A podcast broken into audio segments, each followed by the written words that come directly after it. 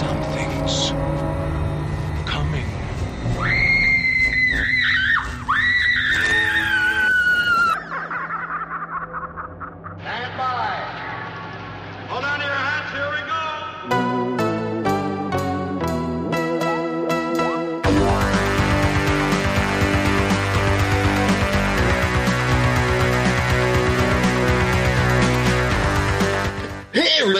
welcome to the Screencast. This is Sean Daddy Drager coming to you live from the sound booth where I record all my books. Books for people with good looks. Hey, that's me, and I'm talking to you. Now it's Mike D and uh, Brad. What's up, Brad? That was a terrible impersonation. Like your impersonation of Sean is like Uh-huh. how he when he impersonates people. No, no, for real, it is. Uh, when, he- when he's like, "Oh, uh, Paul Walker and uh, Tammy and the T Rex," he's like, "Hey, everybody, I'm, I'm Paul Walker and Tammy and the T." It, it's like the most like white dude fucking. That Like, is a pretty good Paul Walker impersonation. Actually, that's a really good impersonation of Sean impersonating Paul Walker. well, I get paid the big dollars for something, sir. Cool. Well, yeah, you're here uh, listening. This is this is your now. It's been a long time coming because we've we've Mike's been on the show, Yeah, but the first episode we recorded, Steph's audio and your audio wasn't in it, and then you made me look like a total buffoon in my solo episode that you edited very, very well together, I might add, but it was a complete bullshit move. I was actually a little I just like rolled my eyes. I was like, I can't believe you guys fucking did this. And Uh-huh. then um like the next episode was uh of course I well I think it was just the Fantastic Fest episode until we kind of get this uh ball rolling. Oh, was it? I don't know. Uh, I, I think No, no, no. Sean and I, Sean and I talked for a while. Oh, that's right. Yeah, yeah. You guys, when you guys did a show, and then Yeah. so this is like the first show. uh, Eventually, everybody will be together. So, um, but we're just trying to get back in the habit of producing more content and uh, starting this next year right, and getting our listeners back since we were at a high, and then now we're at a all time. Um, so I was well, Brad. I was talking to Steph today a little bit, and um, she doesn't love it, but like every now and again, I reminisce about the uh, the um, heavy metal parking lot SOV, like Oh, T H E. S O V P O D. Um, but I was thinking, like, oh, is that the only time that Brad, Steph, Sean, and I were like on a show together? And I think it was. yeah, but it was yeah. all completely separate. Uh, the best shows are when I'm not there. All right. So, um, but yeah, we're going to be doing uh, this show here, which we're just going to be talking about uh, more or less just recent stuff we've seen. Um, Yeah, whatever. Like always, this is uh, completely prepared, written down, and uh, we practice this, so this should go flawlessly. Uh-huh. All right. So, so as always, Mike Delaney, what have you seen lately? So, uh, Brad, I've watched. Um, well, I've watched a few things lately. You know, you and I over the weekend, we talked to Sean. Sean, I think to make this all about Sean, by the way, but um, but I think Sean was asking for recommendations about like queer uh vampire movies. Yeah, yeah, yeah, yeah. Do you remember that? Yeah, because I I like spent like I was laying in bed and, and Uh-huh. then trying to remember every like you know any queer theme, even if it was just well. I mean, here's the thing: it's like it was it's very difficult because pretty much every vampire film is erotic. You know, so but Right, I was I was trying yeah I was trying to think like Uh-huh. same sex like you know? But even even so like there's just there is like even with you know guy girl vampires there's still this homoerotic uh you know atmosphere that that that even you know th- these quote unquote straight vampires have. And so it was actually very difficult to come up with the list because i'm like you know i even thinking like you know uh, fright night there's this uh, homoerotic thing that's going on. You know, I, that, for me anyway. But um, but anyways, yeah. Or even like something. One of my favorite films is The Forsaken.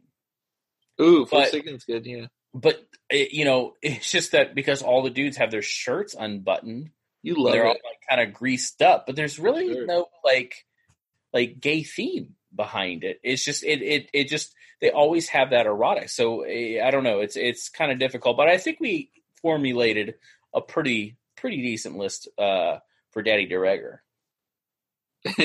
yeah. Well, well, the the top of the list was, of course, uh, uh, goddamn. I'm, I'm going to get the Dracula's year Daughter. Is it 1934? Uh, Uh, Dracula's daughter. Yeah. Um. Yeah, it was definitely in the 30s. Um, I'm I'm drawing a blank on. It could have been 37 to be honest with you. I don't know. Maybe Yeah, thir- no, I, I think it was early. on. Was original like 30. the- Original's 32. right. I think it was one of the first five like Universal uh, uh, monster movies. But um, Dracula's daughter. That was one. Yeah, you had mentioned, and Uh, and and anytime forth. I get to mention Dracula's daughter, I, I will. It's, oh, it's, a it's a fantastic picture, and especially one. The, the great thing about these Universal monster movies is you get to spend what like seventy minutes, eighty minutes, and then you're out. Like yeah. They don't they don't waste any time. none. You know, they they they get to the point, and typically they're, I mean, all pretty much Universal horror films are good. Yes, yeah, they're very th- good. th- there's there's not very many that drag. Like I, I mean, I, I I always go back, and I mentioned this on the show probably a few years ago. That my my kid years ago, we were watching, staying up watching movies, and she was like, it was like one in the morning, and she's like, let's put on the Mummy.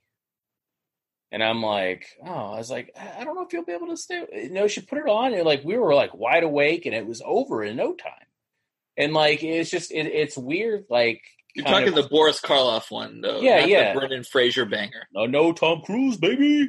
Um, Tom Cruise. so, so like uh you know it, it just it's so it's so well paced you know the, the, these the, these films they're extremely well edited and the the pacing is beautiful and they move so well and they're so fast i mean you literally watch it and, it's over like it really is it's over in no time and um i'll never forget that i was like man i was like i for, kind of forget how kind of compelling a lot of these are and and, and dracula's daughter i think is is an all-timer because it, it really in, incorporate encapsulates so much uh, a lot of these films do it but there's like the perfect blend of horror and there's the perfect blend of comedy but there's Yes. also this like you know. Yeah. homoerotic uh, thing going on in Dracula's Daughter, which is kind of unheard of. One in 1930s, and also being in a big production such as uh, you know Universal, and, and kind of Yeah. having this lesbian um, undertone in in the film. Well, But it's uh, pre-code. it's really we got good. a lot of cool shit. Uh, I mean, obviously out of the pre-code era, but um, but it also has, and you you and I went back and forth like quoting this. It has one of the best lines of all time when uh when she says, "I don't drink wine." yeah, no, it's like it's it's really clever and it's it's really funny, and and and and the cinematography is absolutely stunning Oh, it's beautiful. film, and and and it's really like I mean, a lot of the Universal movies are like this, but it, it always seems that Dracula's Daughter was always one of those that kind of just got lost in the shuffle, and it really didn't ever have a resurgence until kind of this Universal box set came out. But even still, I just feel it. It's it's very underseen. We we and it, it really is. It's a direct sequel. It literally You- happens minutes after the original Dracula. Sure, sure, sure. You think it? You think it's like the this recent box set, or you think it's like the Van Helsing shit? Because remember when in like 2003 when Van Helsing was coming out on video, they re-released everything, right? And they Oh, I don't remember that being a part of that. It was Oh, because they did that. the the Legacy collection. That was the whole thing. Oh, you're right. That's right. That's right. No, they didn't do they didn't do the um the Abbott and Costello shit at that time. They Yeah. they saved that for this recent um round. But in 2003, 2004 when uh Van Helsing was coming out, they did the Legacy collection where it was like Yeah. House of Dracula, House of Frankenstein. You know, I, I had Dracula. those, and I don't even like. It was one of those things where I, I it was just so normal for me for Dracula's daughter. I guess I never really paid attention to it. It was more or less I was replacing like old DVDs and VHS tapes when I bought those. Yeah, yeah, yeah. But um, yeah, yeah, yeah, yeah. You're totally right because that's that's exactly what the Universal box set is. It's just everything of all of those just put together. The, But, the- um, the current Universal box sets are fucking nuts though, because like it'll come with Abbott and Costello meet Frankenstein, and it'll times. come with that on the Frankenstein set and the Dracula set and the Wolfman set, and you're like, how many fucking times do I need this movie? They're like, oh, let me tell you, three times. Yeah, no, it, it's it's funny because they advertise it as thirty movies, but it, Uh-huh. it, it it's not. It's it's literally like twenty um, because whenever Dracula versus somebody, it's opposite uh, that disc. You know, so it's on both the Frankenstein and Dracula disc. You know, so but uh, you- it's a really good set. It's it's cheap. You know, that's that's the main thing. If you if you find it at the right price, there's always a sale on it, and it's it's relatively uh, fairly cheap. No, that set's the shit. And, and currently, those individual sets are, I think, fourteen dollars a piece on Amazon. And then, of course, the only one that you're going to get like bent over for is the the Phantom of the Opera, which is one disc for one movie. But Yeah. um, but all the other ones are great. Uh, Creature from the Black Lagoon, two 3D discs on that. So um, Yeah, that's a really good, compelling movie too. Like it's it's it got a lot of action. It's yeah, I think a lot of times, um, you know, a lot of people look look at these films as kind of like iconic films, but I, I don't really think it, it's like one of those things that you may. I think a lot of people just think they've seen them. You ever get that Sure. vibe? Like Yeah. you know, and I, I'm I'm guilty of that too. I, I think it's just something that happens uh, because, like I said, I, I've actually went through this over the past like a couple years that or a few years. I, I've really focused on, like for example, The Exorcist. This this happened last year. Is that Willow was Uh-huh. like, "Let's watch The Exorcist," and I was like, "Oh yeah, it's good." And then I like I hit play, and I realized that I've actually never seen The Exorcist. in shut up, its- really? and yeah, in its entirety.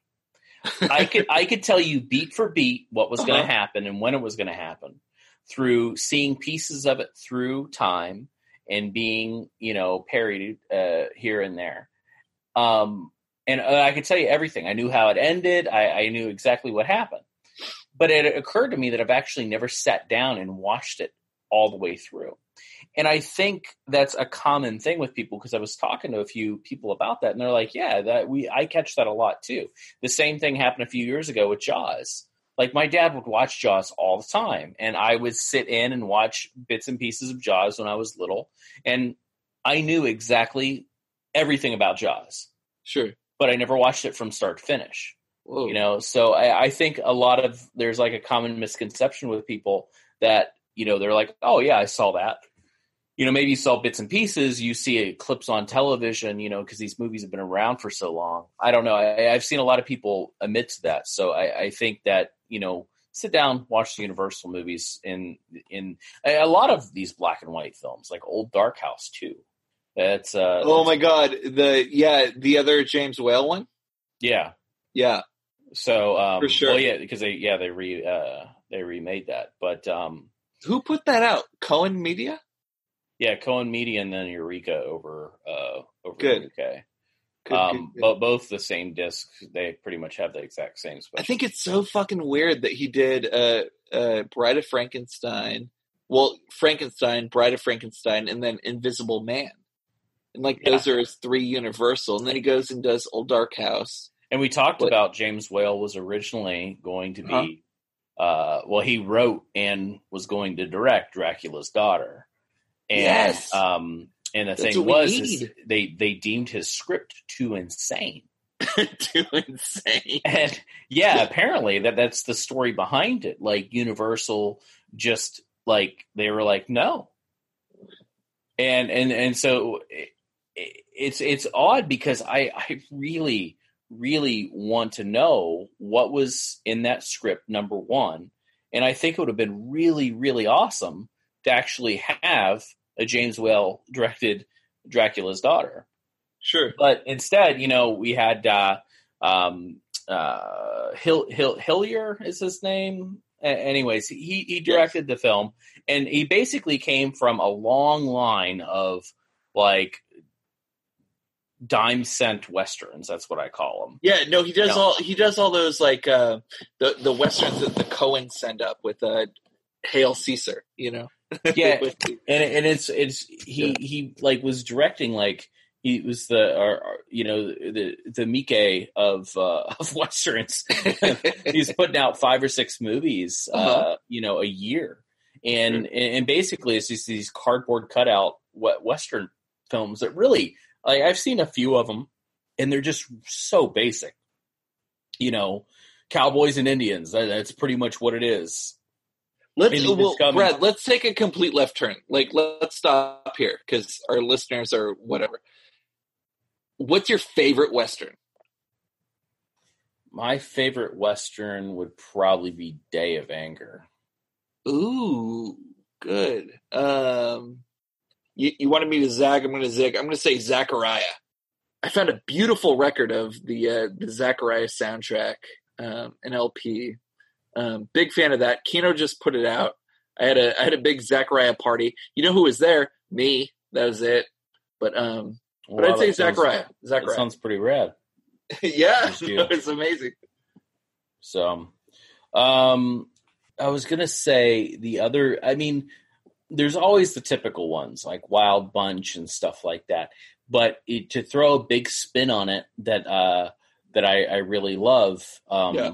As as more modern westerns. I think it's one of the best westerns um, out there. Is the good, the bad, the weird. Oh, that's amazing. Yeah, Um, yeah. No, what were we talking about? You just got into Dracula movies. No, we we only talked about Dracula's daughter. You know, we're having fun.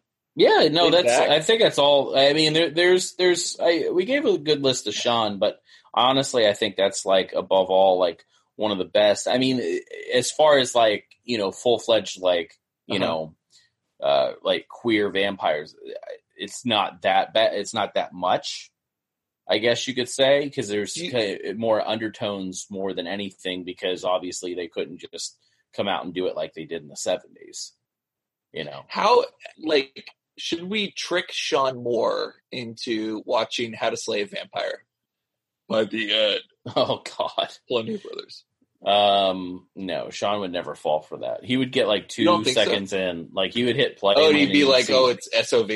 yeah, yeah," and he would just turn Uh. it off.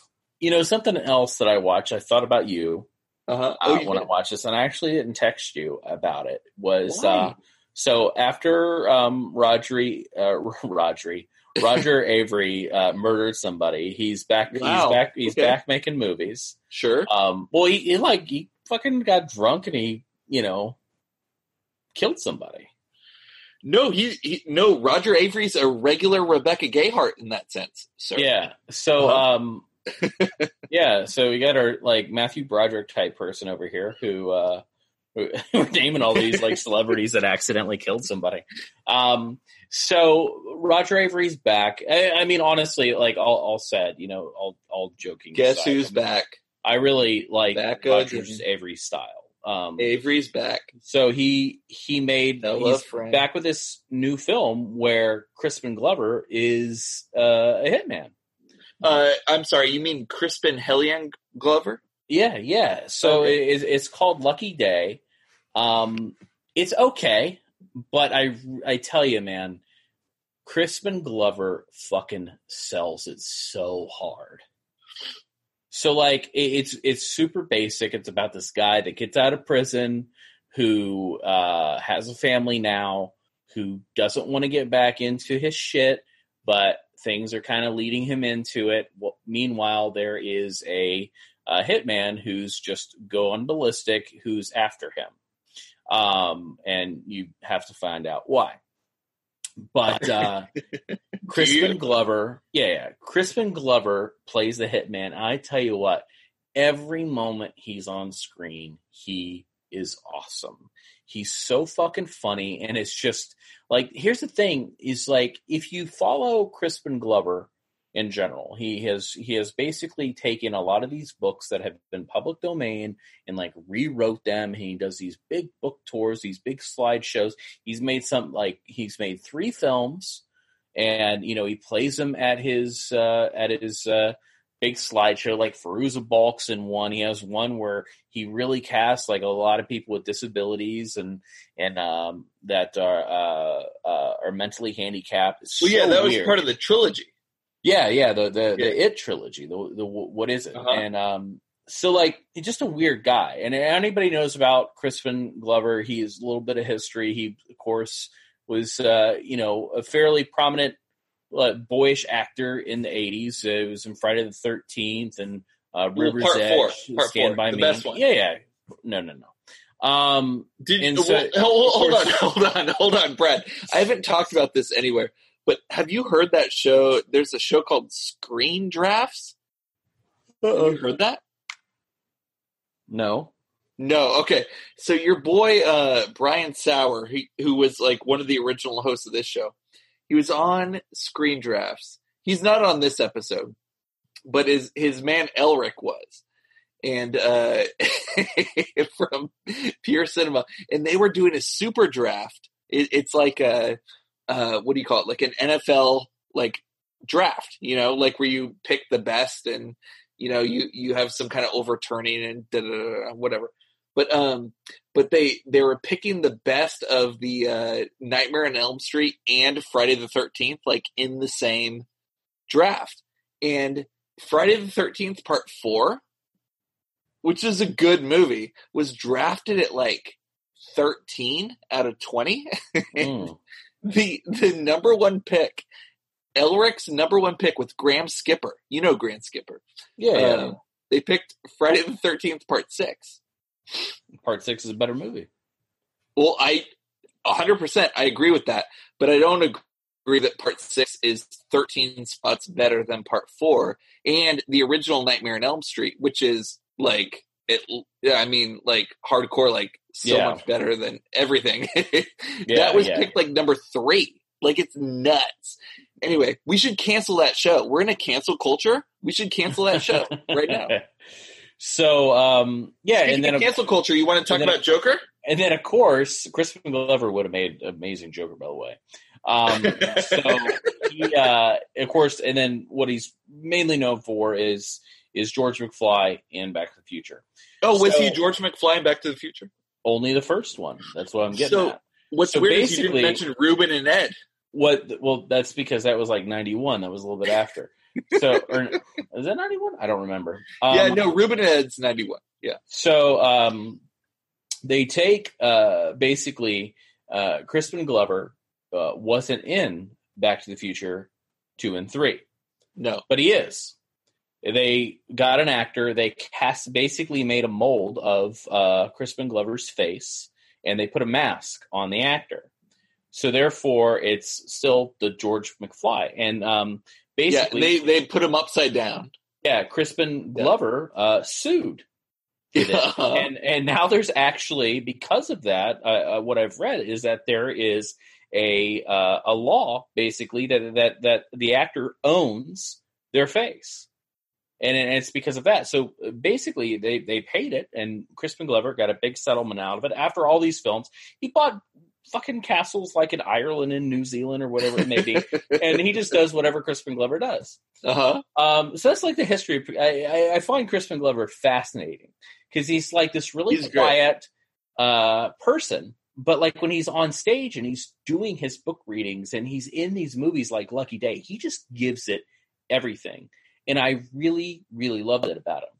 So, anyways, Lucky Day, not the greatest movie, but worth it for uh, Crispin Glover, and then also another one of my favorite actors who has just never ever really shined, I would say, in the spotlight is the amazing, multi talented, one of the funniest motherfuckers on the planet, Clifton Collins Jr. This dude is one of the funniest fucking actors out there. And he's so good in every movie he's in. But isn't he kind of a pedophile? Can we talk about this real quick? Oh, dude, don't ruin this for me. well, no, I'm I'm being serious. With like uh Francesca Eastwood, Clint's daughter. Like, wasn't he like her? Like, he's like forty or he's like fifty or something. And didn't he fucking marry her when she was like seventeen? So, anyways, Clifton Clifton Collins Jr.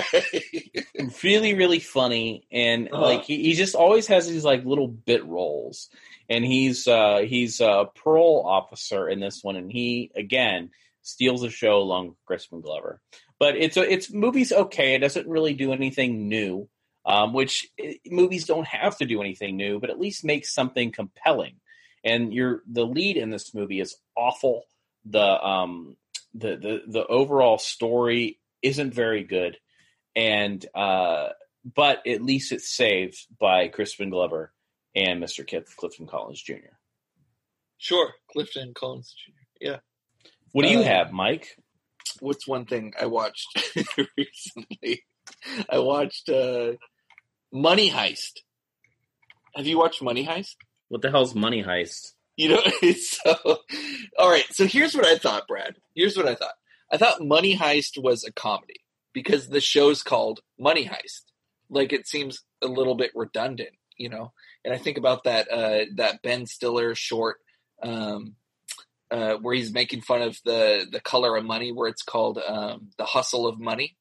And I was like, oh, like it's it's got to be like a, a short or it's got to be like a comedy like that but no, it's a it's a Spanish language um, uh, heist show that's uh, reminiscent of Reservoir Dogs, like long form. It's really good. It's on Netflix. It's well produced. Um, I know one thing you and I talk about a lot is uh, subtitles. The subtitles are fucked up on the show because they'll say one thing on the show and then the subtitles say something totally different. So um, I know you and I love that from Inner Vision, but Yeah. yeah, I don't get it from Netflix. But I like Money Heist a lot. Um, I watched the first two episodes. So good. So if you're into, um, I don't know, people who speak Spanish or the Spanish language, like maybe, maybe you're not into uh, colonization, but you're like, ooh, I like, um, I like foreign languages. That would be a good show to to go to. Um, You're a good show. I Uh-huh. have a, I have a movie to talk about that please. I would really like for you to watch Whoa. because I and I haven't done this yet, but people told me to listen to the making of this movie on a, a, a podcast that uh, Mrs. Fred, Doubtfire. Fred Olen Ray was on. But I watched uh, Moon in Scorpio. Wow. Okay. This movie is insanely stupid.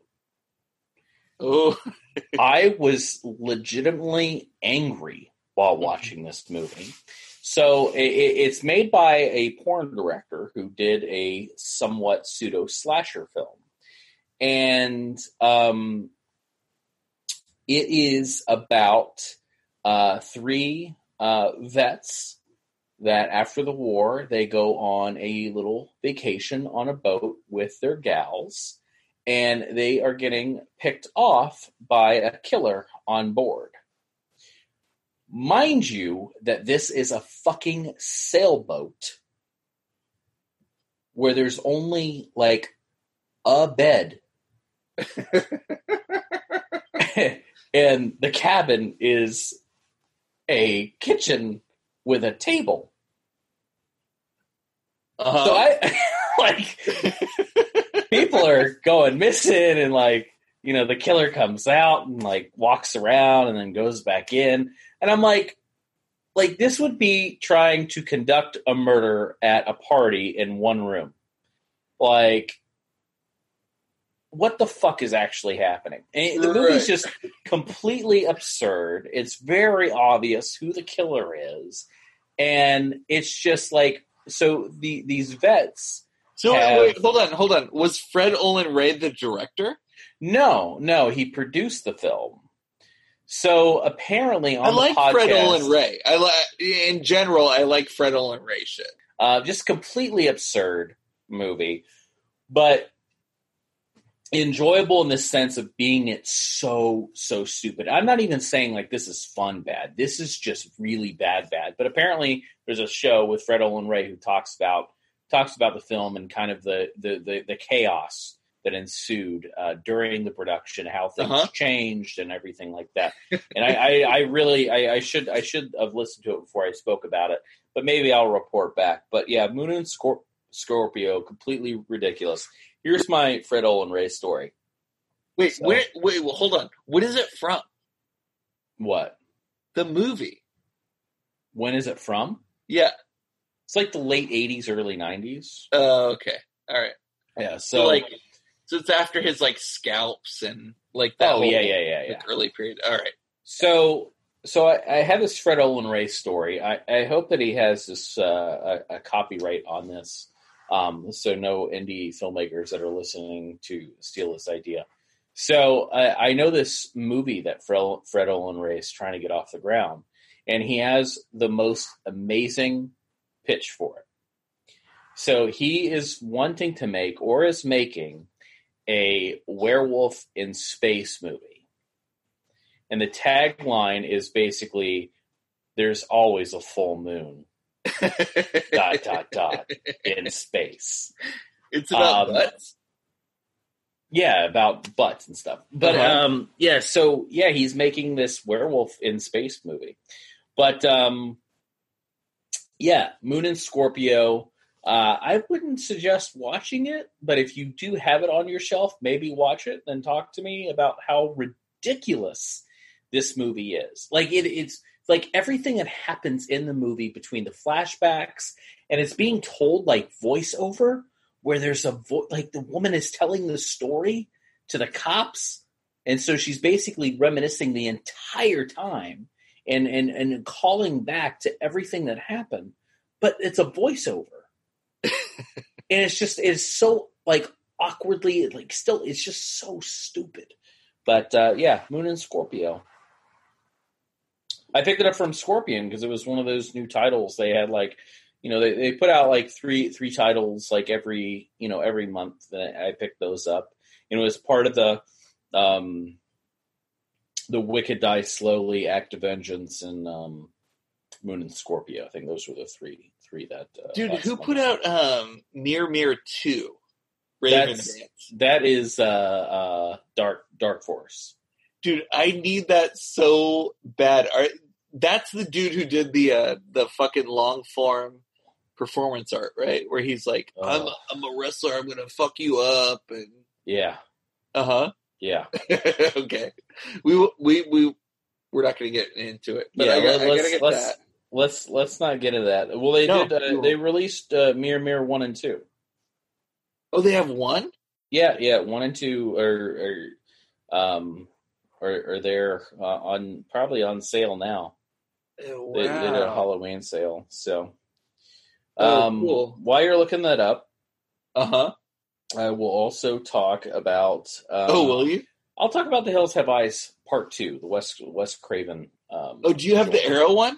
Yeah, yeah. I, I, I got I got that because it was an upgrade because it was released on Blu-ray um, years ago by some silly. I love company. that one. just I, I, I like that movie a lot. I, I And here's the thing, yeah, like yeah, no, I completely agree, and it's one of those things that it, it seems to get shit on a lot.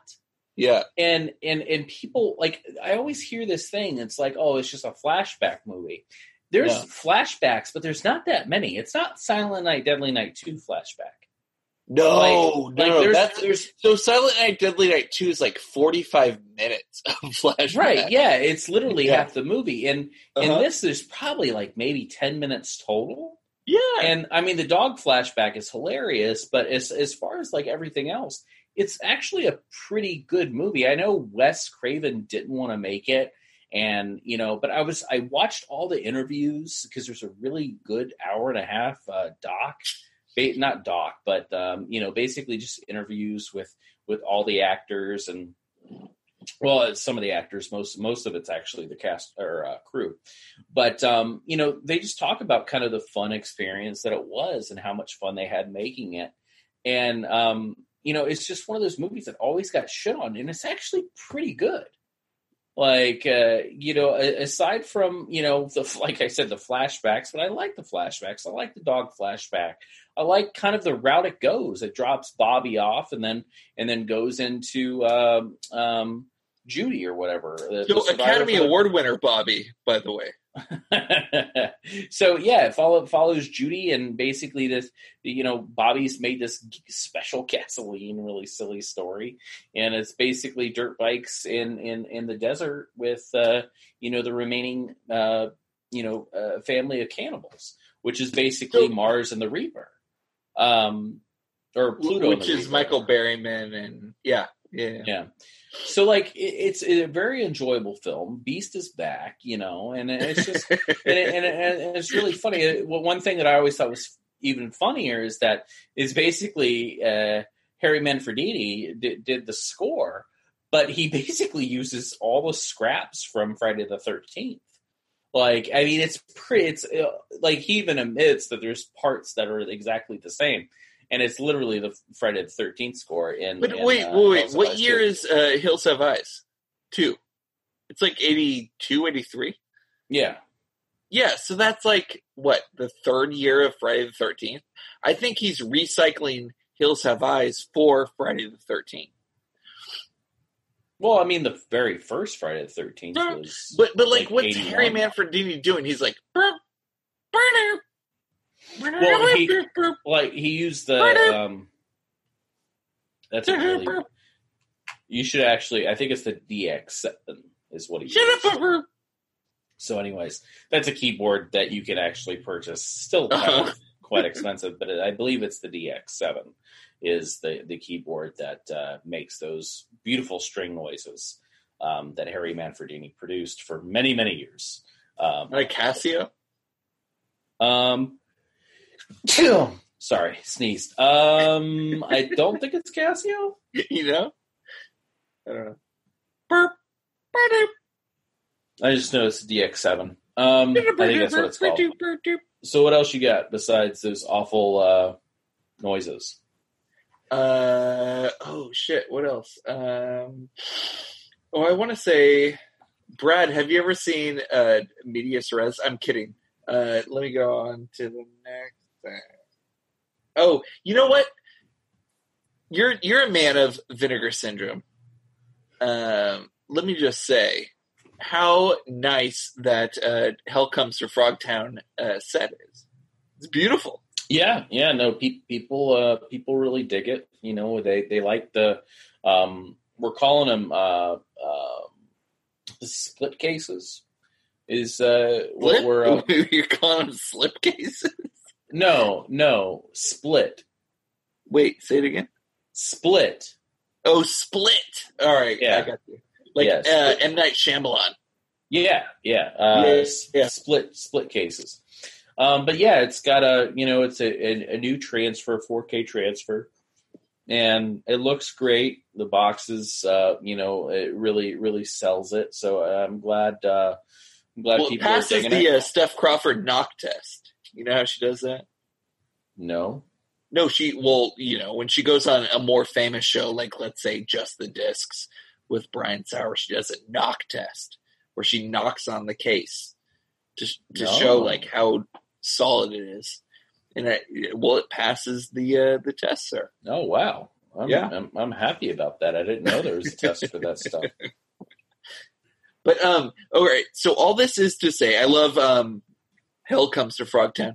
But today I wanted to. I, well, I was texting you and I was like, oh, you and Steph were talking about um, the Vinegar Syndrome table at uh, Fantastic Fest, Yeah, and uh, and I thought like, oh my god. So Brad, here's here's the million dollar idea.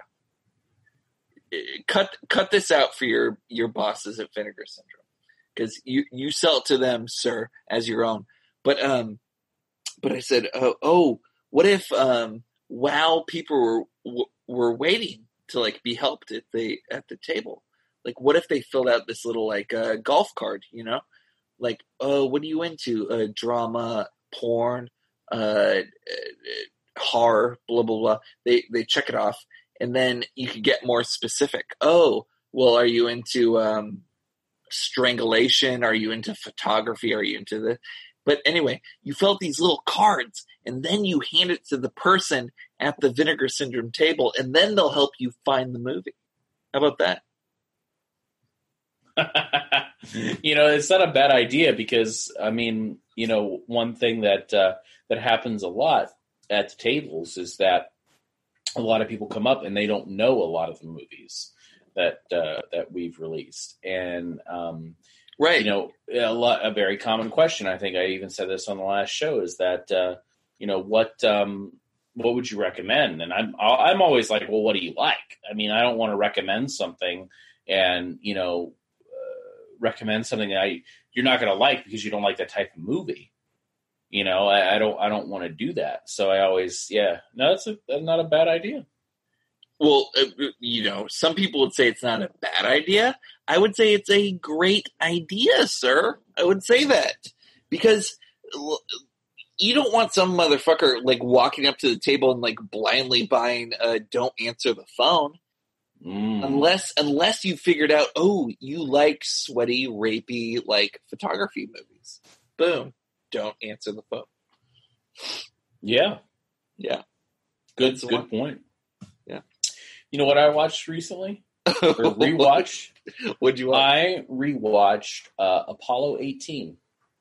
oh i no i saw you uh you posted about it a little Yeah, bit. and and it was and it was one of those movies that uh, that I watched when it was released, and I, I quickly dismissed it and forgot about it.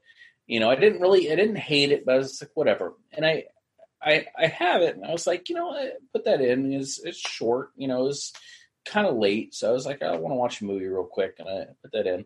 And man, I really liked Apollo 18. It, it's it's got, um, it's very suspenseful for Uh-huh. w- when nothing is really happening. It's just it's really the suspense is built up. The characters are really good with the the actors really sell it, and um, it's really well shot as far as making you believe it's old footage. Um, and and I really like the idea of the monsters. I thought that was really fucking clever and really really good. I, I know they don't really focus on them too much. are they like spiders Yeah, they're they're they're they're they're rocks. Uh, Yeah, the- yeah, yeah. basically, The, the creatures live in the moon rocks. So it's like moon rock movie come out? spiders. like 2011 yeah, yeah, 2011 I think is Okay. going to come out, yeah and it's really really well done. And it's it's very claustrophobic because basically the entire movie happens inside of their little ship. And you know there's like an infection thing going on. There's paranoia. Um you know there's also the the fact that these things are like outside and there's also the the government is you know is is corrupt in in, in part of this section. And um you know i just i think it's really really well done. And i i think if it's something that you maybe have dismissed because it was found footage i think it's something you need to revisit because i i did. And it was one of those movies that i have always said eh you know, or never even really talked about because I didn't think it was worth it. But I, rewatching it, I thought it was very, very good um, co- compared to what I, I thought it was. So um, it's just one of those things, you know. I always tell people just because you watch a movie once, you know, doesn't mean like that should be your set in stone, like you know, uh, what you think of it for the entire rest of your life. You know, because I, Right, right. I always getting Well, get into that Brad, discussion like- with people. you're wrong like it is you know, w- watching something. I, Uh-huh. Here's the thing: is I've rewatched. If I haven't rewatched movies, I always make the joke because Three Ninjas would be my f- favorite movie in the world. You know, but rewatching stuff, I, I, I don't believe in nostalgia. rocky I- loves emily that one yeah, like I, he'll eat it. His name's Tum Tum. He'll eat anything. I won't Tum Tum, yeah. poop you know um so like you know it's just something that you rewatch It's not very good but this reverse thing can happen where it's something that you didn't really care for you rewatch and then you end up liking you know and, and so i always think that stuff should be another chance because you don't know maybe what you were going through at that point in your life you know you just could have been really depressed that day you know, you could have been really happy and then dismissed the movie because you were too happy focusing on something else, but the movie wasn't that great. So, You know? um, well, I, well, I have a few thoughts, but the the first thought is that um, one thing that I, I don't think people know about you is you're very like receptive. Um, you know a lot about movies, but you're you also like receive a lot of information about movies, and like you're like, oh, I want to I want to learn about it. I want to know more. And um, recently, you and I did this with uh, uh, you. Well, you had the um the marathon, and you did Leningrad Cowboys, right? Yeah. How, how did that go? Um, it went it went really really well. That was actually a, a little while ago, but um, It was like Yeah. I, I don't know, eight months. I don't know. um, A year? Yeah, yeah pro- probably probably about a year ago. Okay. Um, I did uh, every once in a while. I do a, a different spin on the marathon, which I've quickly learned not to do this anymore. Um, but uh, I did an all comedy uh, marathon, which if anybody like really really knows me, might they know that comedy really isn't a big thing that I enjoy because I feel like Which is weird because Brad, I feel like I know you and like you and I talk a lot, but I feel like comedy is like a thing like you and I talk about often. I, I don't know why right because we like we like the same stuff like like you know with stuff But like it's comedy, Ed. Bradley. like well here's the thing but there, there's just there's so much comedy out there but i feel Uh-huh. like so much of it is just forced and really poor and and and they don't really like i i want something clever and well thought out or just incredibly weird like we we mentioned Rubin and Ed. I think Rubin and Ed's one of the funniest fucking movies. It's just Uh-huh. so weird. or dark backward. You and I talk da- about dark, that all dark the time. backward, like you know, Uh-huh. and basically for for the comedy uh, thing, I yeah, I, I screened uh, Lenin Leningrad Cowboys, and um, Because that's that's my shit. or, or That- Le- right. Lenin Leningrad Cowboys do America, right? Or Do go America or in America. yeah, Yeah. in America. So um, it went really, really well. If if you don't know what the movie is, it's basically a uh, what do they call that? A, a mockumentary, um, uh, basically about this uh, uh, musical group from Leningrad, right? Yes. Leningrad Cowboys that uh, basically go to America to play, do a, a tour. They have Mohawk. They have the whole thing. Yeah, Yeah. so like it's just uh just a really weird comedy, but I, I think that one actually went over very very well. Uh, the one that didn't was Big Meat Eater. No one really what? that. Big Meat Eater. Why that that movie's amazing. Well, it, uh, that was actually I think one of the ones that you recommended that I've actually I don't think I saw that prior. Really? Well, I recommended uh, Leningrad Cowboy, Cowboys, excuse me, and then Big Meat Eater as like a musical. What, like, why doesn't Vinegar Syndrome have Big Meat Eater? I think that's What the fuck is happening there? So I did I did uh what did I do? I did uh, Safe Men. I That's did, my favorite. That's my favorite movie of all I time. did uh, Rolling Kansas, um, Six String Samurai, Rubin and Ed, Okay, you are making my dick hard. uh, Big I Meat Eater, uh, Student Bodies, I am sad, and my dick is extremely erect. uh, Leningrad Cowboys, of course, Uh-huh. uh, Game Night, wow, and then Fresh Kill. wow. Even though Fresh Kill's not a comedy, it's really fucking funny. Fresh Kill is hilarious. I Yeah. love fucking Fresh Kill. Yeah. So, um, I but did, uh, I did like what? Well, we did an hour on it on Screamcast, and then I did two hours of it on a uh, Splathouse. No, I love that fucking movie. Yeah. Um, so yeah, I, I did a all uh, an all comedy um, marathon. God. So That is good. yeah, That is a good marathon. and then I did a all uh, like people would consider bad movies, but what? so- like so bad they're good type things. really? It- well, you know, my my theory is just something that either you like a movie or you don't. Like I don't believe in something so bad it's good. It's just No, I know, or, I know or like um, or Right. when people say um, no, hold on, Brett. When people say um, what do they say? They say uh, uh fucking oh, guilty pleasure. Oh, yeah, hate- yeah. I don't. It, there's nothing, n- nothing about that. He didn't like a movie or you don't. But I know what types of movies they are, so I did a marathon with that. And oh my god, man! What I, are those? I, almost had a riot on my hands. It got worse. Like I thought it was going to Really? get better. So I did uh, White Fire, Uh-huh. um, Ryan's Babe, uh, Killing American Style. Ooh, that. Oh, Amir Shervan, I love it. Yeah. Uh, Triple X Three. That Uh, one's amazing, man. Come on, man. DJ Blood- Caruso, he rules. Blood Lake. Uh-huh. Uh, Science Craze. wait, wait, wait. Blood like the uh, the SOV. Yeah. Uh, Perfect. Science Crazed. Uh, Doom Amazing. Asylum. And uh, Oh, wait, Doom Asylum. yeah, Nice. All yeah, um, which is my favorite. And then I love uh, Doom Asylum. Yeah. And then I, I, I finished it off with Boy Next Door, uh, Rob Cohen. Rob Cohen. Rob Cohen. Yeah, yeah. There you go.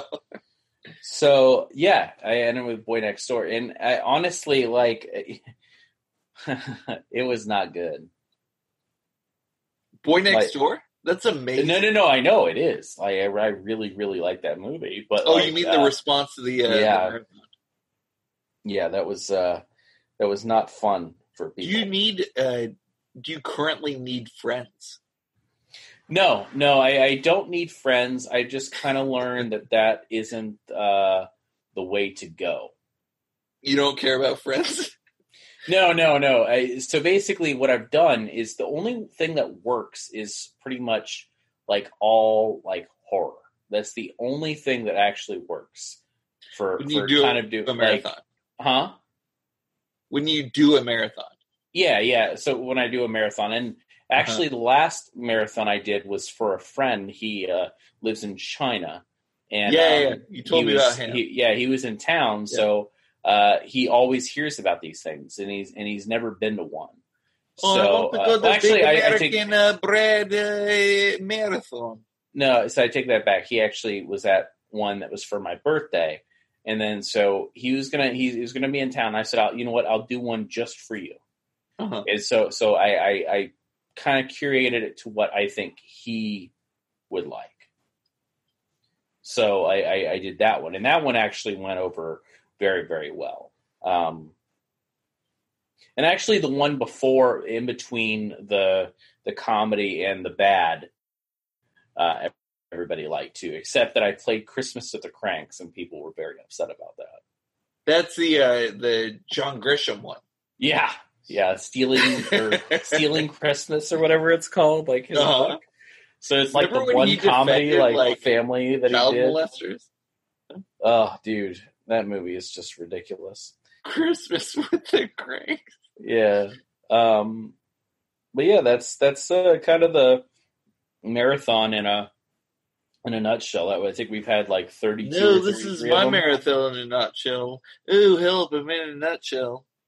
Oh God, That's Austin Um, Powers, brother. yeah, no, I got that joke.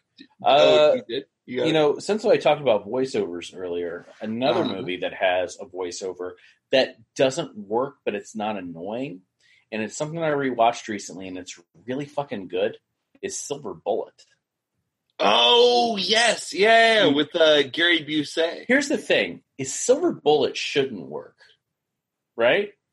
With with Gary Busey, Corey Haim, Stephen King Uh. did the script, like it, it with the weird voiceover, but it But it's like a- the height of Stephen King on cocaine script. But I, I tell you what, man, like Silver Bullet really has a lot going for it, and it and it really is uh, a big part of um, of Everett McGill, who's Ooh, who's- Everett. Nice. yeah, who's in the film. And, and honestly, th- this was uh, the guy turned out to be a big TV director, but it, this is a, uh, a debut for the director as well. Like this is his first first movie, first project, pretty much, uh, unless he did like short films in college or something. But uh, this was a first time director. Uh, screenplay screenplay Uh-huh. by uh, you know uh, Stephen King. Uh, Sure. Stars, you know, like I said, Corey Haim, uh, Gary Busey, Everett McGill, um, and just like oh, and and Terry O'Quinn is in it. He plays the sheriff, and okay, it's just Terry like, O'Quinn is one of the best actors of all time. no, no, he, he's he's fantastic. He's great. The But it's, um, Yeah, dude, he's so good. One of my favorite moments in movie history is when he gets really angry in the kitchen and stepfather, and he takes a second and he says, "Who am I here?" yes. When he totally breaks, and then he just picks up the phone and hits her in the face. But I Yes. love that moment when he's like, "Wait, who am I here?" He like totally becomes who he really is, rather than playing a character. And I love that. I love that movie so much. dude, which is- he's nuts. And like, Yeah. I, I'm I'm being like a simple bitch, but like, even in Lost, like I, I guess that's his like big fucking thing, right? Is like people know Terry O'Quinn from Lost. He Yeah, plays yeah, in John Locke. John Locke or whatever. Yeah, but um but his shit like he's so amazing. Even like with the like whimsical shit where he puts like the orange in his teeth and he smiles at people. But um but when when they pull back the curtain and it's like season 4 and you find out he's been dead and uh you find out that John Locke's just been up to this nefarious shit for like the last couple years and you're like what the fuck? And then just go back and watch everything Terry O'Quinn's ever done ever. Like Stepfather, um, Silver Bullet down. Like amazing, amazing actor. yeah. No, I I agree. Like he he brings it to um.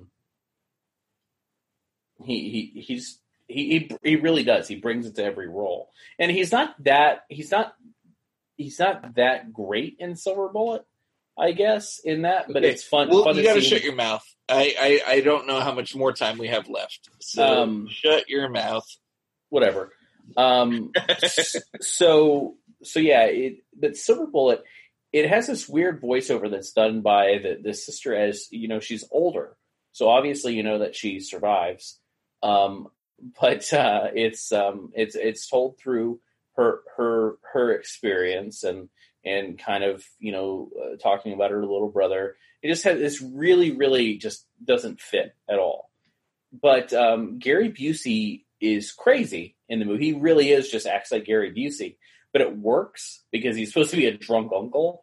So it it, it totally fits. Uh, Corey Haim, it, Corey Haim really really was great in the eighties. Like this and Yes. Watchers are probably two of his best uh, best roles. Uh, It's you know Lost Boys as well. I guess you could throw in there.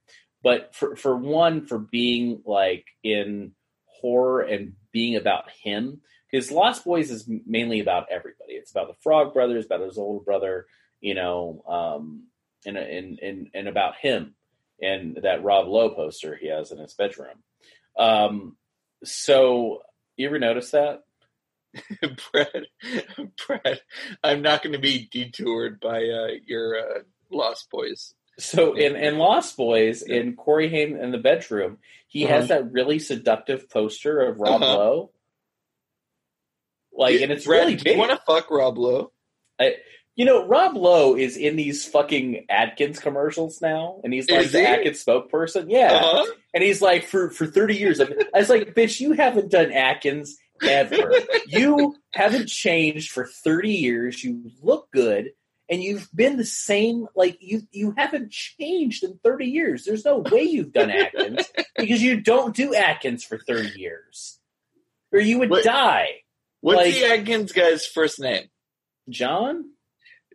John Atkins. You know, you know how Rob Lowe like he looks at uh, uh, uh, Rashida Jones and he's like, um, "Wait, what? What the fuck's her name?" Now I now I lost it. She, oh, Ann Perkins.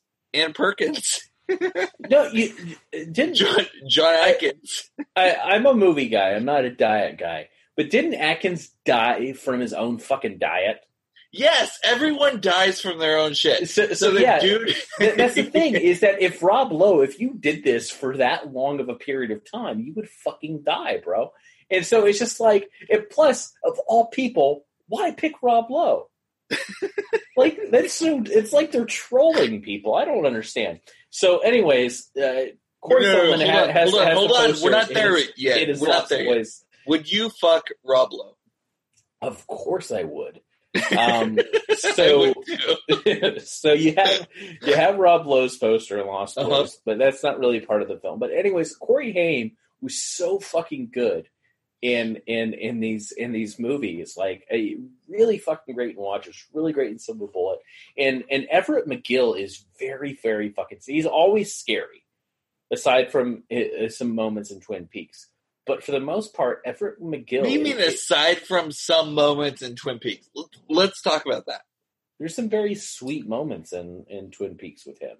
No, it like that's one of the sweetest shows, and like Everett McGill is like one of the most loving people ever. So, yeah, of course. But anyways, yeah, Silver Bullet still works. I know that Blu-ray's coming out soon um, so stupid. with, with him, but uh, or with uh, Rob Lowe in the special features of Silver Bullet. He just does uh, commentary the entire time talking about his life. Uh-huh. Are you Um, whispering? So, Brad, yeah, have you seen Joker? I have seen Joker. Do you like Joker? I did, I did, I did like Joker. Do you have a good I- I- Joker laugh? No, Do it. do you? Yeah. Yeah.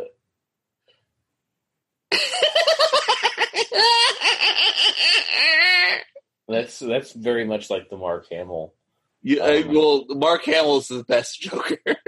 So, but yeah, no. If you wanna, if you wanna talk Joker, um, Yeah, I do. I, I, was anticipating Joker since for, from from uh, the first trailer when I when they very first announced it. I kind of rolled my eyes. One because I'm over Joker. Number two, I really don't want a backstory for Joker. Okay, big- hold on, hold on. Batman I want to stop. I want to stop. I Oh my stop. god! What No. now? No, because I know more than the listeners know. So you're like you're like a fan of DC comics. And like you and I talk about like Suicide Squad and we go like back on like old issues and shit. Yeah, So like you have you you actually have like a, a reverence for this character and um the the the property. So like let's really get into like what you thought when you heard they're gonna do like this black label Joker movie. Well, I was hoping one it would be the Killing Joke if they did anything. The Killing Joke. Okay. Yeah, because that's the Yeah. only really backstory we have as far as like a comic, like very first going into a detailed moments in For in- canonical shit. Yeah. yeah, and and Joker's life. Other than that, the Joker has just basically lied through the comics about Sure. who he was and everything like that. Very much kind of like that's what I always liked about Dark Knight was that he when he tells him about how he got the star, scars, he tells a different story because that's the whole that's the whole like thing my about father yeah. did this or Yeah, that's the whole thing with the Joker is that's Uh-huh. what he does. So I honestly I wasn't very excited, and then I saw the trailer and I was like, oh, all right. So they're doing like some kind of like '70s exploitation like uh, spin on it, which I was totally down for because that meant it was going to be a little bit more harsh than Uh-huh. kind of what this bubblegum darkness that we've been kind of fed through this quote on people like say make it dark and it's like that's not turning down the lights and and and punching people and maybe a couple deaths is not dark like that's nothing dark about batman in these in the christopher nolan movies That's my They're birthday. good. That's what I They're- do on my birthday. they're really good but they're not dark. Uh-huh. like joker is dark. Like that's that's the type of but that's these are the films that i grew up on with stuff like this. You know where where there wasn't there was somewhat of what you want to say dangerous cinema.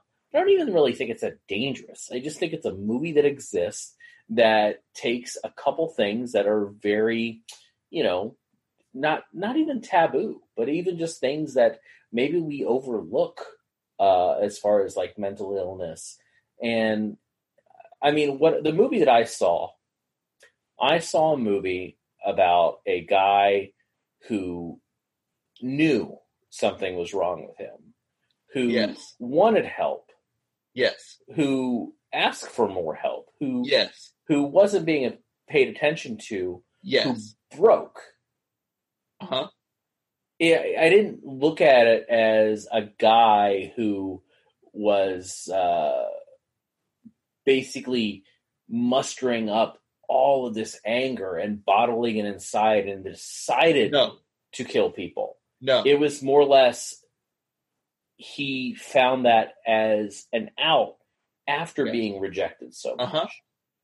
And then that's how I look at Joker. I mean, I know that's a very hot topic, which it it really kind of blows my mind that this is the film that is making people stand on a hill and die on.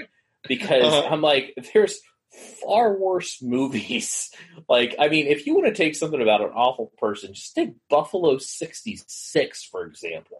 Sure. Like that is way, way worse than anything that Joker has ever done as far as like in this in this film. or even Yeah. Bradley, even in the same year, Midsommar. Right. And I'm like, why are people going like and like like predicting shootings and stuff like that? I was like, are you like there are hundreds of movies that that would that are I would deem consider worse as far as inspiring somebody to do something. Yeah. Like it just it com- the absurdity of everything that has happened with this movie, the So I surrounding think it, um is just think- so crazy to me. News Uh, news sources were like they yeah. had one guy was smoking in a theater. right. Like, yeah. is, this, like, is this the shit that you're actually coming up with? Because number one, this movie is not going to do a thing. Yeah. Like, if anything, other movies would inspire people to be more creative as far as how they're going to break down. Like this, it's just a movie. And like, I, I just it, it it one part of me is fascinated by how crazy everything got, and Uh-huh. still still really is. Oh, and then- I am too. Yeah. And then, like another part of me is, I, I ask, do people actually watch other movies? They. So so I'll answer Because, that. like this, I'll say this is like I'll say no. like the thing is is uh, Joker is there are mean moments. There there's moments What? that Me, like me, no mean. meme. Oh yeah, yeah. Yeah, th- there's there's there's some m- mean moments in Joker. I'll give you that. Like there where are he like he makes himself smile, then his face like retracts to the n- yeah, sadness. whatever, Yeah. whatever. Um, but other than that, there's nothing really to Joker. Like I was talking to some people, they said there's like some scenes were very upsetting, and I'm like, have you watched any movies from the '70s in exploitation? or like any movie, Brad. Any movie. I was like, I, I was like, like I haven't, like not too many off, not too too much movies make me upset. Like, Sure. I, yeah, I, yeah. I don't honestly. I don't think I've ever been upset by a movie, but I have had the strong urge of like, ugh, like for real. Um, but, but Joker was never ever like that. I enjoyed watching Joker. I I actually enjoyed rooting for the bad guy. You know, it was the first time ever that I was sitting there watching, like, oh man, I actually I like Joker. I mean, yeah, it sucks, but also, if anything, the only thing that could take away from Joker in real life is that we Uh-huh. do not pay enough attention to people that are sick. Like, as as a society, we turn our backs way too much on mental illness and the people that actually need help. That's the only takeaway from Joker, and that's for all of us to be blamed for, not somebody in the film or the people that made it. Like, if anything, that is just kind of a, you know, kind of, you know, wake up call to people that, uh, that as far as like having resources for people that, that are sick. But even Joker, even the character knows he's sick.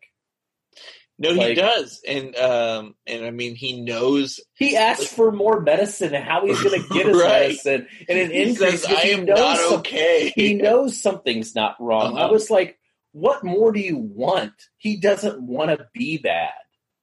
Like we made him that way. yes, Or I'm sorry, we made it worse. Well, uh, well, well, well, Brad, it's Dick Rude in uh, Repo Man. yeah, When Dick Rude gets shot, and he's like, "I'm not bad. Society made me this way." Well, Joker, he, he well, Joker teaches us a couple things. He teaches us uh, comedy is subjective, but he also teaches us that um, it's not society. It's not. It's uh, it- it's the system. yeah. And if anybody has to be angry about Joker, it's old rich white men. Well, that's Like, the that. Well, that's the whole movie, right? Like, kill the old rich white man. Yeah, Kill it is- Thomas Wayne and I was like, all right. Uh-huh. like, okay, what, you know, whatever. But anyways, I, I mean, I, I enjoyed Joker. Um, but, um, well, you know, what else we should talk about that's kind of a hot, hotter top, hot, not free hot. from hell. Three from Hell. Yeah. Yeah. And, and, and I have something, may, maybe I should open up with this. Please, yeah. I have opinions, Bradley. I have so many opinions. I have so many opinions. So, so I'm, I'm a Rob Zombie fan. I am too. I have loved his music ever since I was younger, listening to White Zombie. I like his solo stuff. I really, really like Rob Zombie. When House Thousand Corpses came out, I was there. I still love that movie so, so much. I love The Devil's Rejects. I like Halloween, but I love Halloween too. Oh, it's so good. Um, Let me ask so- you this real quick before you get too far. Are you more human than human? yes, yes, I am. I am. Good. All right, Um, Come on, baby. and then uh you know it is a cartoon of the haunted world of El Super Beast. That was fun. I love it. I, Um, I, I, I like that a lot. So uh next up was, and this is where I want to get into this before we get into Three from Hell. Or, Uh-huh. or Lords of Salem was wonderful too. Almost forgot about that. I really, really love Lords of Salem. I Um, look. I, I I see you doing the big build up to his like um dr- uh, filmography, but like honestly, it, I think it's three movies we have to talk about with this one. That's it. I don't know. so I watched 31 when it came Uh out, huh. and I did not like it. Sure. I rewatched it. I didn't mind it. That ending is sick, bro. I love that ending. I I I watched I I, I rewatched 31 and I'm I'm watching I'm like what didn't I really like about this? Like it all kind of worked. Uh huh. I really like aside from some of the cinematography and like kind of the lack of backstory, I enjoyed 31. I don't know, it was Well, weird. I, I, I like it too. I like the ending a lot. Like where Brake meets. Uh, in Dreamland's Sure. plan. Yeah, Uh-huh. yeah. No, no, it's it's it's great. And then it got basically goes into like them dancing and like you know back back when everything was okay. Um, oh, but it's yeah, some like it's some Western shit. Like it's straight up like to your point, Day of Anger. Like it's Day of Anger shit. so like it was weird because I wasn't expecting like I was ex- I, I I threw actually it was last night because I was like all right so let me put something on that I I know that I probably won't finish tonight because Mike's gonna and I are gonna record. Uh huh. and so like I was like, all right, I'll put it on, and I'm fucking watching. I'm like, man, I, I actually like this. Like I remember a kind of a, I wouldn't say strong. Dis- I'll say, I'll, you know what? I'll say strong. I had a strong distaste for 31 after walking out of the theater, and um, like I, I did not like it, and, and I'm not going on a limb saying it's great, but I enjoyed it. It was weird. So, um, but before that, I was really excited about Three from Hell because I love, love, love House Thousand Corpses. Yeah, I loved what he did with uh, Devil's Rejects, where he Yes. took his characters, Huh? com- completely made a different movie and made it a road movie. And so, uh, this triumphant return of, of So uh, hold on, hold on. Let me pause. So you saw Three from Hell in its um like Saban like roadshow form, right? You saw. When did you see it? Like first night, second night? Yeah, no, I saw it first night. Yeah, So that's the uh the two poster night. I don't know. Like what, yeah, that they were out of like as soon as I got there. As soon as I got there too, yeah, they were out of it. No, I'm they took the those and fuck? saw that shit online, bro. Uh huh.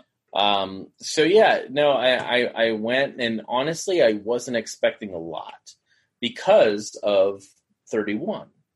Uh-huh. Um, and this is, like I said before, I uh, rewatched it.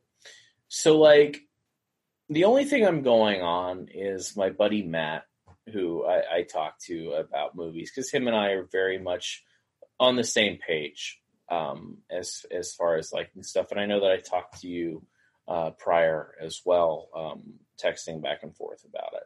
And um, Matt saw it before I did a couple days, and uh, he said it's weird. He said I liked it with a question mark, and he described it perfectly. It is a prison break movie, a buddy movie, a road movie, and then it turns out to be fucking Bonnie and Clyde, or uh, Right. no, no, Wild Bunch. Um, and I was like, you're talking me into it. I have nothing like, and that's exactly what it is. It really is like you had Devil's Rejects, where the only kind of buddy scene was the ice cream scene when they're all like sitting there, like Tutti you know, fucking fruity. yeah, eat, eating ice cream. It's just really funny watching these you Sure. know people eat ice cream. And you know, Three from Hell turns off to be pretty fucking angry, and it it, Uh-huh. it really it is mean, um, way meaner than the Joker, by the way. Um, so like uh, you know, Otis is just awful. I mean, then we have Richard Brake's character, which is a great addition, but also amplifies the meanness as well. Because number one, Richard But Brake it's, is but, but it's also out of like necessity because they couldn't use Sid Haig. Right. Yeah, no, no, I, I get that, but it's also such a great addition because Richard Brake is a really great character actor, and Well, a lot of things. Yeah, he's a good actor. Period. he's yeah. he's yeah. he's he's played played, and he's very intimidating, but he's also very like charismatic. Like you automatically like him, even though he is an awful person. Yeah. Like in, in any movie, like even uh, one of my favorite movies uh, is Asylum Black Ass. Batman Begins. Um, yeah, he's in Batman Begins. Uh, he's, but, um, he's Zsasz, right? you know, uh, No, he's uh, no, he's not. He's, Joe yeah, Chill. he's chill. He's not Vic. Yeah, Yeah. Victor Zsasz. Which, by the way, do you think that uh, uh, Victor Zsasz and uh, Black Mask are going to kiss? Yes. So Richard Brake is is a perfect addition, and Uh-huh. it gets really mean, and then it gets really funny, and then becomes a buddy movie, and then it gets really chaotic. My biggest complaints with with Rob Zombie the at this point, and I know people complain about Sheri Moon Zombie, which I think she's perfect for that. And honestly, you know, go fuck yourselves because Yeah, I'm super bored if- with with this because I- she's I'm- amazing.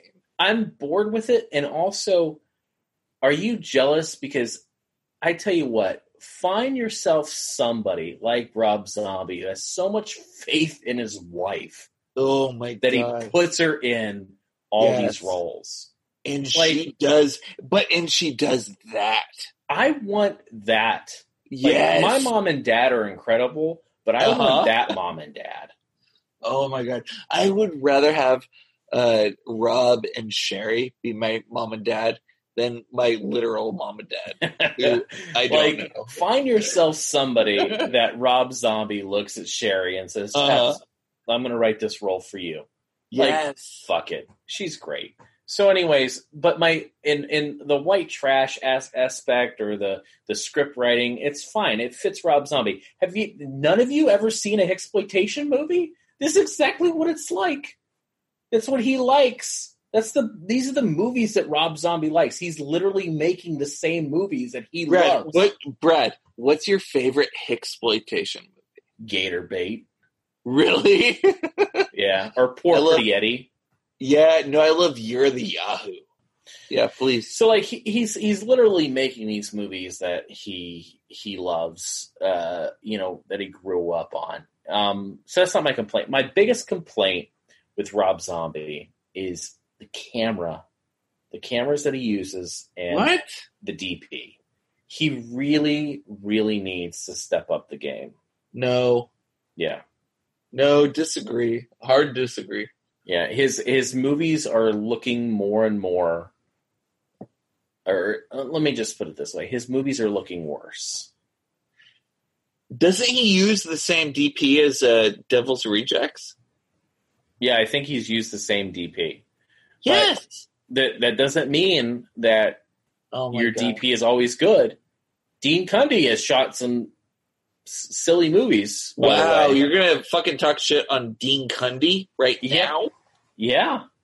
Wow. Not not just Okay. because you're a great cinematographer doesn't mean that every film that you put out just the same thing as a director, man. Like we Uh-huh. have directors that we love, but we also have some directors that put out some real shit. Who shot So- Hook? Is that Dean Cundey? Hook, Hook. um, Spielberg. It, that's not Richardson. I don't know Spielberg. I know Dean Who Cundey shot shot Jurassic Hook? Park. Someone write in, like, tell us who shot Hook. I think it's Dean Cundey, and I want to fucking blame him. You know, you know what? I think you're right because he did that, and then he did uh, Jurassic Park. Yes, yes, hundred percent, yes. All right, but what I'm also saying is Dean Cundey also shot shit like Caps, at Casper, which actually Okay. I guess that looks okay. Okay, but Brad, like Casper is secretly one of the greatest films ever made because of how Universal used it to propel like their CGI. Like they figured out like, oh, we use these like middling of the road like movies to to to push CGI. It was that and uh the fright. All right, I got one for you. All right, go. Dean Cundey shot Garfield. Yes, no, he fucking did. But you, do you, do you know? Do you know why he shot Garfield? So him shooting Garfield Uh huh. is basically Rob Zombie's DP shooting Three from Hell. All right, so he, check it he- out. He does the No, same. no, shit. He, does the same shit. so Brad. no, no, no, no, no. he does. David Daniel Uh huh. shot Three from Hell. He Who? shot 31. Yes. That's it. So I actually am right about this You are. You are right. because 31 again looks like shit, and so does Three from Hell. No, That's right, Phil. Uh, does not look Phil. like. Phil. Phil Parmet. That's who Stop. shot. Yeah. Shut your fucking mouth. Three from Hell does not look like shit. All right. So uh, his he his director of photography shot Halloween. His Right, thing from uh, Grindhouse. All right. All right. Uh huh. So that's who shot that. And then House Thousand Corpses was. So I say I don't think he's used the same DP for every movie. Oh, Tom Richmond shot House Thousand Corpses. Oh, that's cool. Uh, Tom, if no one knows who Tom Richmond is, he has shot countless like popular '80s uh, um, movies. He he shot uh, Hard Bodies. He's shot Chopping Mall. He shot Killing Zoe. Uh-huh. Um, so, anyways, he's a well, really like good Roger DP. Avary. So there you go. So that's uh, that's who shot House Thousand Corpses. So and then uh, Phil Parmet shot Devil's Rejects and Halloween. So that told makes total sense. So, anyways, this new guy that he has, he really probably needs to drop him. Brad, you like Three from Hell. Say say like nice things about it, But buddy. it's- but here's the thing, man, is that I'm Uh-huh. an honest person when I talk about a movie. Just because I like something, not everything about it is great. Uh huh. Like, and the thing is, that Three from Hell isn't great. I really Uh-huh. like Three from Hell though. I'm so bored with this conversation. Keep going. Because I'm honest, I'm sorry. Cuddle me. You know what else that I watched recently that I really, really liked? Brad. Um, I watched uh, um, Beelzebub. Is it Beelzebub? Beelzebub? Beelzebub. Beelzebub. No, no, no, not that. It's uh, streaming on Shudder. I don't know. Um, well, because this week, so basically, what I do is that I I dedicate weeks to certain services, like Sure. as far as like spend a week watching Netflix movies that I haven't watched or Shudder, and so this week is Shudder. So like I've watched The Furies, I've watched Hell House Part Three, and I watched Beelzebub. Uh, Beelzebub is the is the shit. That's my that's my shit. I really really like that. So, um, but yeah, you know, I watched Hell House three too, and that that you know, Hell House is one of those movies that the first one was fine. It was you know actually a really good found footage movie. Then they did the sequel, which they kind of did the same thing over again, and it was whatever. It was fine. And then they made a third one, and they literally do the same thing again. And I'm like, burn the fucking house down. Like, why do people keep going in this house and doing the same fucking thing? Like, what is wrong with you? Why is this actually happening? And and and and it's weird. It- like the movies aren't bad. I don't I don't dislike any of the movies. They're none of them are boring. But I tell you, man, part three, it's like rewatching the same thing. And I'm so glad that they put snippets in the old of the old movies before or after they talk about something, because my ass isn't going to remember. Because also, one thing about Hell House is they're kind of forgettable. They're not boring. They're okay. The first one I would consider good. The second one's okay. This one's okay. But I'm really, really glad they put snippets of what they're referencing because I'm not going to fucking know. They're building this like mythology, and it's like I don't fucking remember that person. There's so many goddamn characters in these movies. So, but it's not a bad trilogy, but it's weird that they keep making these. Like I don't know if they're like incredibly successful on on Shudder. I know that the first one was, uh, you know, talked about quite a bit. The Furies wasn't very good, but it has some really good practical effects and uh huh. Like um but i thought it was just so weak Uh-huh. like people are raving about this and i think it's mainly because the gore's so good but um it's not very good and it's really silly the overall story but um those are like some of the stuff i rewatched or watched recently Uh-huh. um, and then I watched uh, a couple other Arrow titles. I watched was uh, Scared Stiff, which I've never seen before, um, which is not too good. Uh-huh. But the last act in that movie is completely fucking insane. Totally worth it. Watching the third act Sure. but it's a it's a little dry. Um, but uh, the third act is is fairly, I would say, completely insane. What else has come out recently? Oh, I watched Zombieland 2, which I, I a lot of people are crapping on it, but I, I thought it was I thought it was good. Yeah, how do you fuck on that movie, man? It's like good actors and it's like a decent concept Yeah, and like fun director. Like, how do you fuck that up? You know? yeah, it's it's just a, it's just an all around fun movie. I mean, they don't do anything new aside from uh, basically talk about different uh, how the zombies kind of evolved. But for the most part, it's literally the same thing over again. Doesn't really rehash the jokes, but it just makes fun of how dated like the movie is. Like, oh, we're doing this ten years later, um, and kind of Oh, makes fun of itself. Like the Bill Murray shit. Um, well, no, there's some Bill Murray jokes in the movie, but it's like basically, you know, uh, you know, just little. It's very more. It's it's kind of more amateur as far as the jokes are, but it still works as a movie because everybody's really great.